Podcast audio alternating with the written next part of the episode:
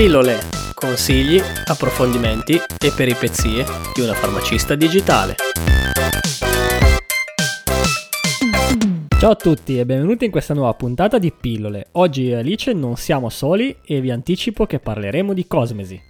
Ciao Manuel e ciao a tutti voi, oggi siamo in compagnia di Eleonora, una giovanissima farmacista con la passione per la cosmesi che ho avuto il piacere di conoscere su Instagram grazie alla sua pagina chiocciolina chiedi al banco cosmesi. Lei è la dottoressa in farmacia Eleonora Cominelli. Ciao a tutti e due e grazie, grazie mille per avermi offerto la possibilità di essere qui oggi. Ciao Eleonora e benvenuta. Io e Eleonora abbiamo collaborato nella creazione di un articolo che trovate sul blog www.alicefarmacis.it. In quell'occasione abbiamo parlato di melasma e cosmetici e siamo riusciti a dare all'articolo un aspetto fresco e interessante, dando tanti spunti e consigli su questa tipologia di inestetismo. Oggi invece vorrei approfondire con voi la conoscenza di Eleonora. Quanti anni hai e come sei arrivata a lavorare in farmacia con il ruolo di responsabile del reparto reparto dermocosmesi. Dunque, partiamo dagli anni. Ho 27 anni, quindi forse non proprio più giovanissima. Mi sono laureata in farmacia nell'estate del 2018 e subito dopo aver superato l'esame di Stato ho trovato lavoro nella farmacia dove attualmente pratico.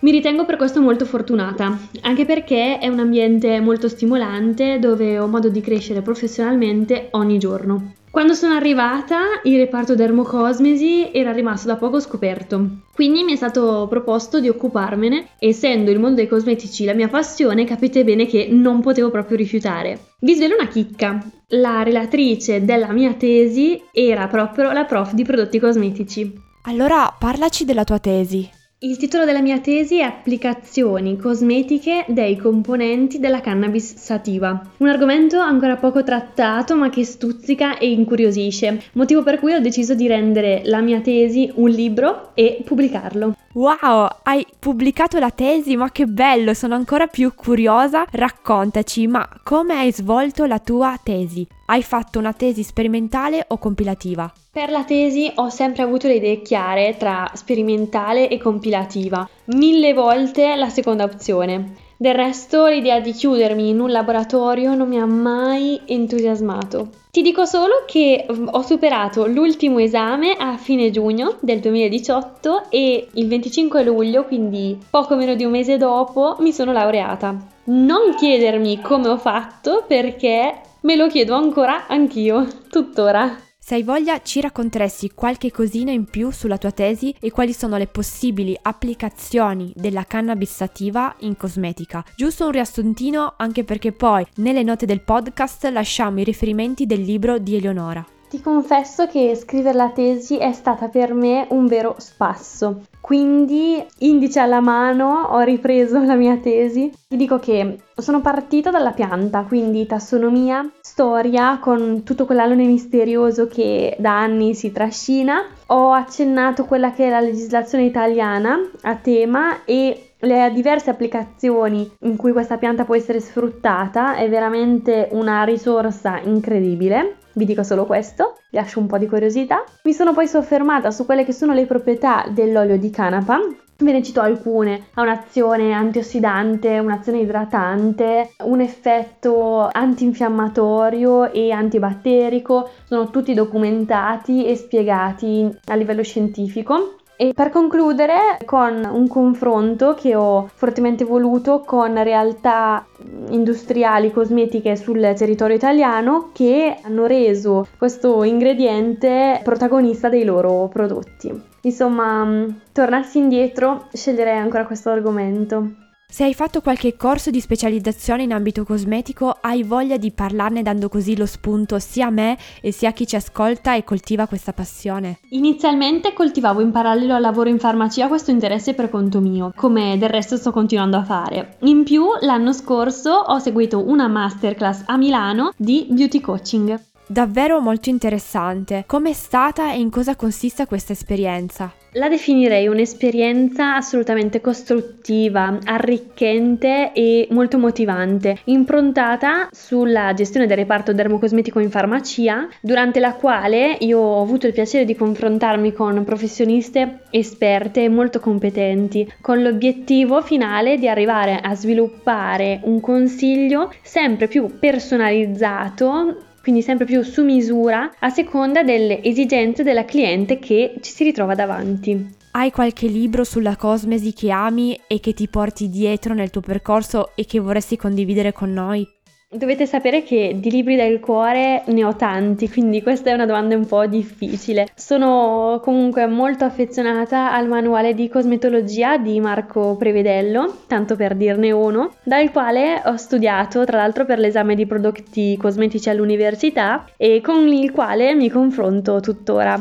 In farmacia, quando sei in campo, di che cosa ti occupi? Non so, delle scelte delle linee cosmetiche, del counseling al cliente, dell'organizzazione delle giornate. Come Alice potrà confermare, il nostro lavoro è molto dinamico. In particolare io mi divido tra il banco etico e quello cosmetico. Per quanto riguarda quest'ultimo mi occupo principalmente di consiglio alla cliente, cercando insieme di creare un protocollo beauty 4 stagioni, cucito su misura per lei a seconda delle sue esigenze. Mi occupo di allestimento vetrina e del punto vendita, ma anche dell'organizzazione di giornate, sospesa al momento facilmente intuibile il perché, e eh, delle pagine social della farmacia nei ritagli di tempo. Hai una linea cosmetica del cuore che consigli ad occhi chiusi o fai un po' come me? Ad esempio io normalmente faccio un breve colloquio col cliente dove mi faccio raccontare come la sua pelle, se ha allergie, se è secca, se è grassa o normale mista, se ama le profumazioni o meno, se preferisce una linea attenta di ingredienti naturali e in base a questo gli faccio vedere il prodotto cosmetico che mi sembra più adatto e opportuno. Anche se a volte ho clienti così curiose che si fanno raccontare ogni prodotto della farmacia.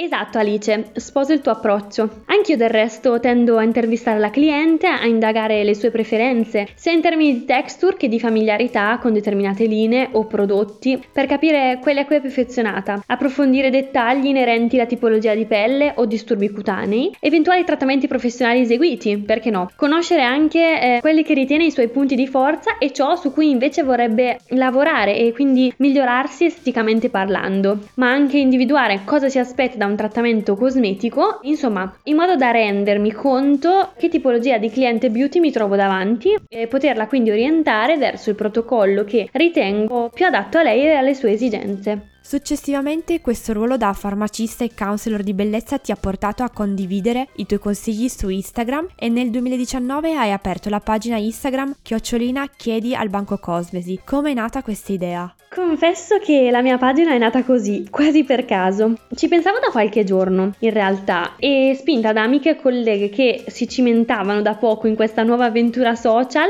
durante un pomeriggio libero ho seguito il mio istinto, mi sono lasciata trasportare e è nata Chiedi al Banco Cosmesi. Come preferisci comunicare con i post o con le G-Stories o con entrambi i metodi e che risvolto e riscontro hai avuto? Li trovi adatti per la comunicazione del farmacista in ambito cosmetico? Personalmente la trovo una validissima alternativa per avvicinarsi ai clienti, eh, sia uomini che donne, e renderli partecipi delle novità. Tendenzialmente sulla mia pagina cerco di sfruttare sia post che stories, anche se ultimamente ammetto di essere stata un po' latitante e di aver trascurato la pagina. Di questi tempi il lavoro in presenza mi ha totalmente assorbita. Prometto in ogni caso che tornerò con tanti interessanti spunti. Che consiglio daresti a chi vorrebbe intraprendere il tuo stesso percorso?